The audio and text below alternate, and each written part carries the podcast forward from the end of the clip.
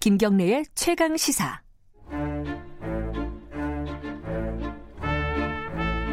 수요일마다 돌아오는 최강 시사 영화 코너 스포일러입니다.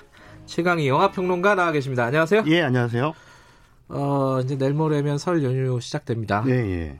당연히 이걸 노리고 개봉하는 영화들이 많죠?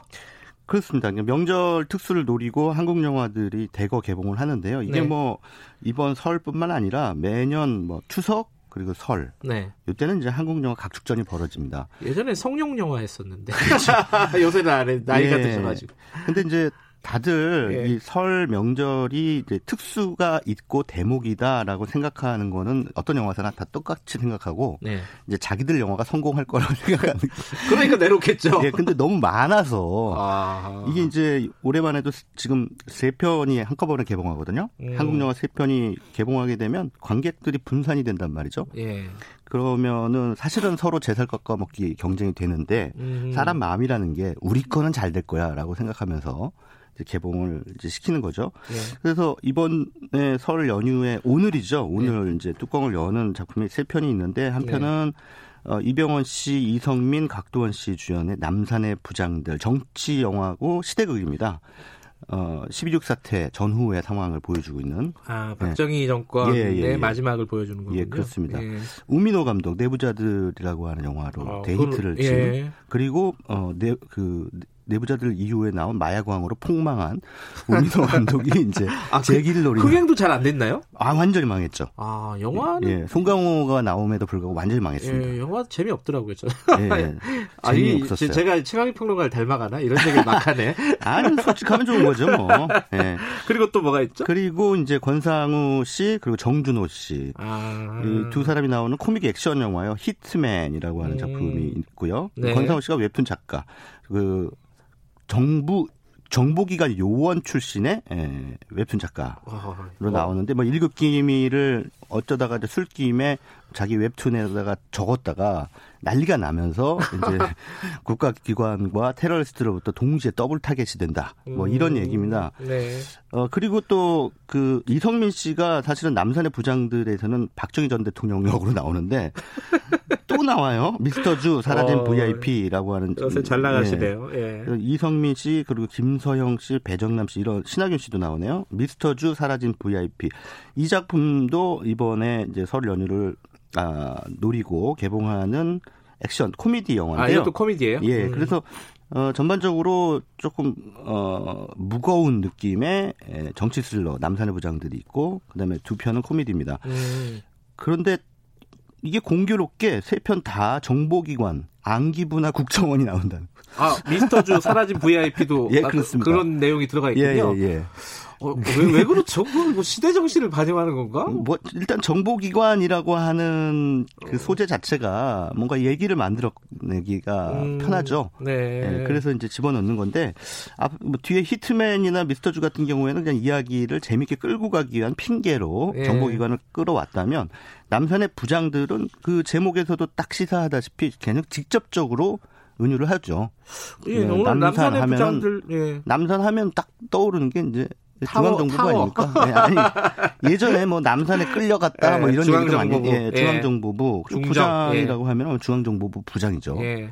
그래서 어, 박정희 전 대통령 시절에 가장 막강한 그 권력을 대통령 다음으로 음. 거의 2인자급의 권력을 휘둘렀던 그런 어, 나- 이 중앙정보부장들의 이 막후에서 예. 16 사태가 벌어지기 직전에 이제 어떤 상황들이 벌어졌나 음, 이런 것들을 보여준 남픽션 영화인데 예. 이게 사실은 실화를 바탕으로 하고 있잖아요. 이게 네. 원작 자체도 논픽션이고요. 이게 어디 아 동아일보 예, 그렇습니다. 저도 예. 이거를 쭉 읽진 않았지만은 네네. 어, 중간 중간 흥미롭게 읽었어요. 예. 예. 그래서 김충식 작가라고 한 분이 쓴 논픽션 베스트셀러죠. 네. 어, 제목도 남산의 부장들이고요. 그것을 이제 그대로 우민호 감독이 에, 영화적으로 음. 재구성했습니다. 우민호 보자- 감독은 어, 제가 보기에는 그냥 오리지널 시나리오, 그러니까 본인이 직접 창작한 시나리오를 가지고 영화를 찍을 때는 대부분 망하고 그 전에 간첩이라든가 파괴된 사나이 다 흥행 실패했거든요. 아 내부자들도 웹툰 내부자들은 웹툰. 예, 웹툰이었죠. 이거, 이것도 원작이 있잖아요. 아뭐 원작을 어, 영화화 했을 때 평가도 괜찮아요. 음흠. 그래서 요 분은 이제 그런 징크스가 있기 때문에 이번 남선의 부장들도 잘 되지 않을까. 마침 보니까 어, 이번에 개봉한 설 연휴 개봉하는 세 편 가운데 아, 가장 높은 예매율을 기록하고 있습니다. 아 그래요? 예, 그래서 뭐 이변이 없는 한 설 연휴에 박스오피스 1위를 하지 않을까 기대를 모으고 있는데 다만 제가 어, 이 작품에 대해서 뭐 말씀을 드리기 전에 좀 예, 얘기하고 싶은 게 뭐냐면 네. 우리나라 실화 영화들 특히 현대사를 배경으로 한 실화 영화들 같은 경우에는 실화를 바탕으로 했음에도 불구하고 등장 인물들이 전부 가명이에요. 근데 여기서 사실은 어. 어그 박정희 전 대통령에게 총을 쏜 사람이 김재규 누구나 잘 알- 알고 네. 있죠. 김재규인데 여기서는 이병헌 씨가 그 역할을 맡았는데 이름이 김규평. 김규평. 그리고 한자, 당시 한자를 바꿨군요. 예, 당시 대통령 경호실장 차지철이죠. 네. 이준 씨가 맡은 이 영화 속의 경호실장은 곽상천 음, 이렇게 나오고 또어왜 팽당에서 그 박정희 그 정권에게 팽당에서 미국으로 망명해서 거기 청문회에서 엄청난 비밀을 누설한 분 있잖아요. 김영욱인가? 예. 그리고 나중에 뭐 프랑스에서 실종돼 버린. 아 그거 굉장히 실종돼 버렸죠. 끔찍한 얘기예요. 그거는 예, 사실. 예. 근데 뭐 음. 일설에 의하면은 이제 당연히 그 중앙정보부에 의해서 암살을 당했다. 예. 이제 이렇게 얘기가 나오고 있는데 그럼 김규표 아그그 그, 그분 김영욱 역할은 이제 곽도원 씨가 음. 이 영화 속에서 근데 그분도 이름이 박용각으로 바뀌었습니다. 어. 근데 이렇게 사실 가명을 쓰는 이유는 일단 안전하기 위해서죠. 그쵸. 명예훼손. 어, 뭔가 저쪽에서 네. 어, 시비를 걸 수가 있잖아요. 맞습니다. 예. 실제로 그런 사례가 있었어요. 그때 음. 그 사람들이라는 영화가 예.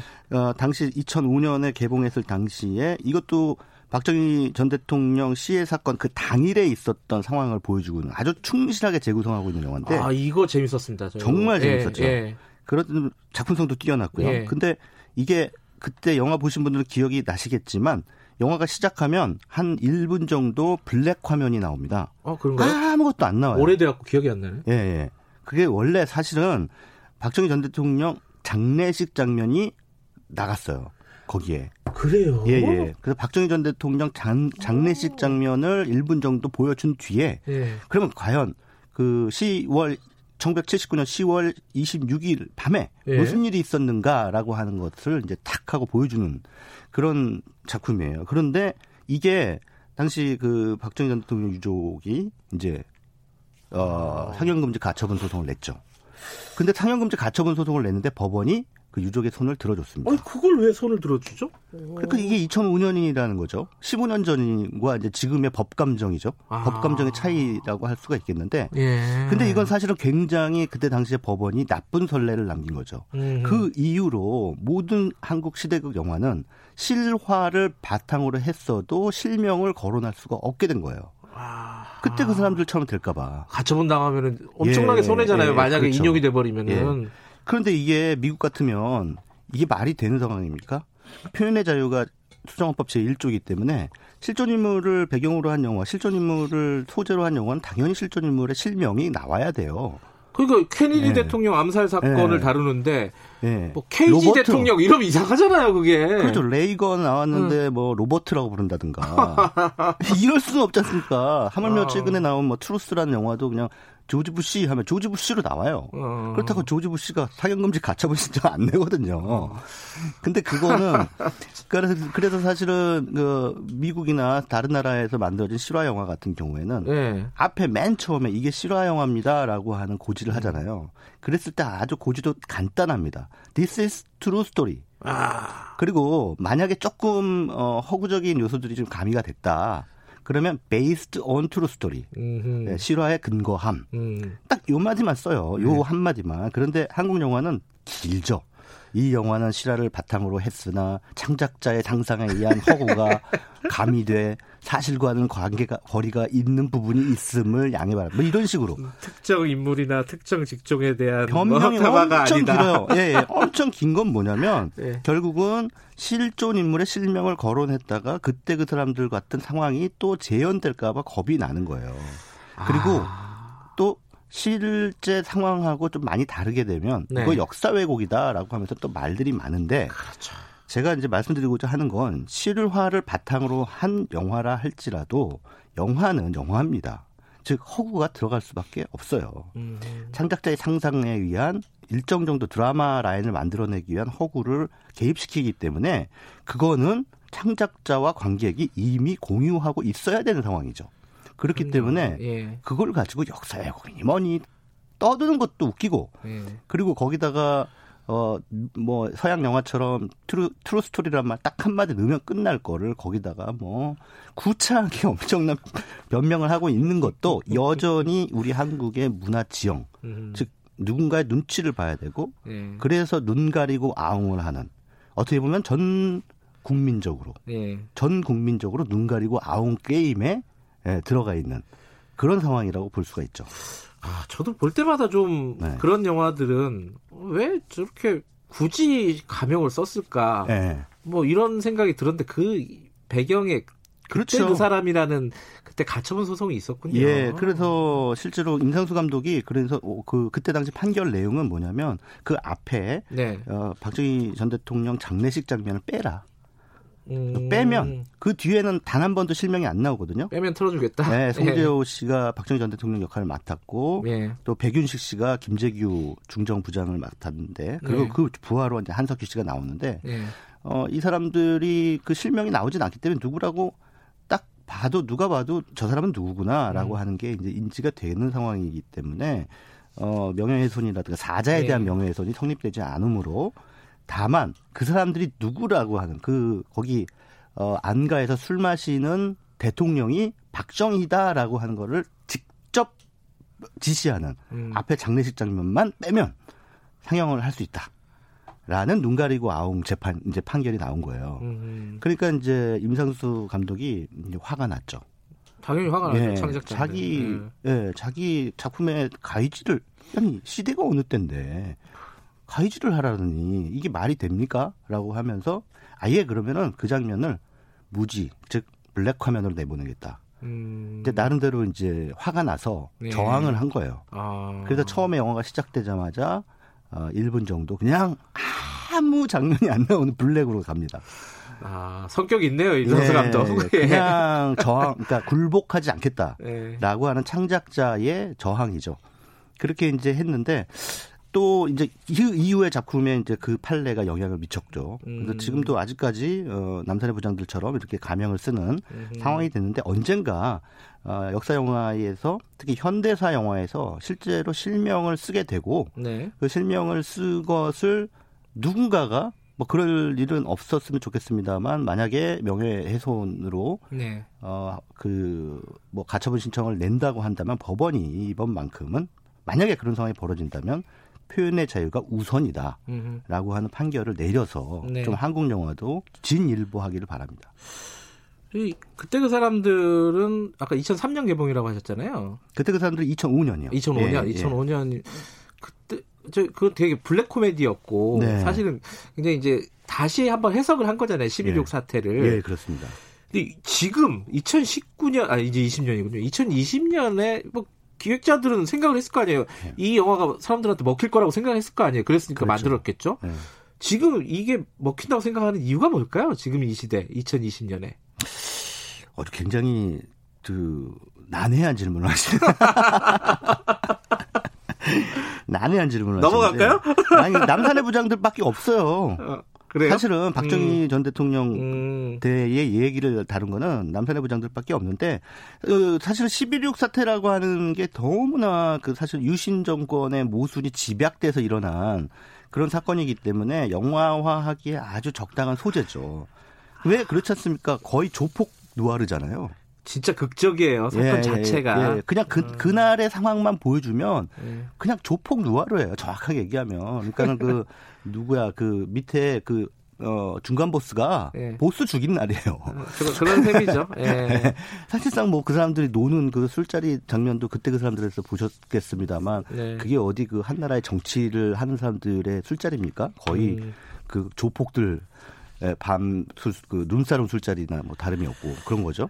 아, 근데 뭐 어찌됐든 그런 상황에서 이제 예, 이 우민호 감독이 아, 아마도 그 박정희 대통령 시절에 대한 이야기를 한번 다시 한번 끄집어내서 영화로 만들고 싶어 했던 것 같아요. 그래서 이전에 어, 마약왕이라는 영화는 네. 그때 당시 어떤 어, 유신 시대의 모순된 정치 사회적인 상황을 예. 어, 실존인물 송강호 씨가 연기한 그 예. 당시 그 마약을 만들어서 수출하는데 앞장섰던 음. 네, 수출 마약 역군. 수출. 마, 마약 수출 역군 그 사람을 통해서 그 당대의 좀 우픈 그런 음. 상황들을 이제 보여준 거고 아, 이번에 이제 남산의 부장들을 통해서 그래서 결국 유신 체제가 어떻게 붕괴되는가라고 음. 하는 것을 조금 더 드라마틱하게 또 그 사건의 중심으로 본격적으로 들어가 본 거죠.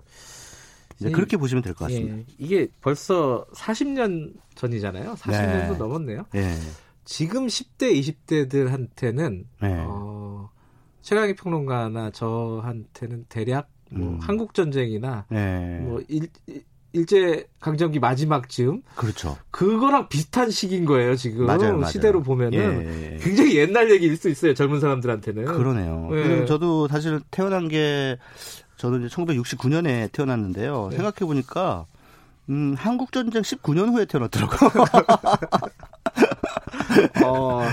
그래서 일제 강점기라고 전후 세대인가요, 그러면? 아니, 전, 아니, 전후 세대로 치면 일제 강점기가 그러니까 1945년에 음. 우리가 해방됐으니까 그렇게 따지면은 불과 24년 뒤에 태어난 거예요. 음, 야, 그러니까 되게 내가 그 우리 하, 우리 이 한국 근현대사의 그 비극적 상황하고 멀지 않은 세대구나. 네. 라는 것을 이제 제가 절감을 하게 됐는데, 어, 우리 요즘에 뭐 그런 얘기들 많이 하잖아요. 일제강점기의 어떤 자, 뭐 이렇게 폐해라든가 우리 예. 사회에 남아있는 여러 가지 그 적폐?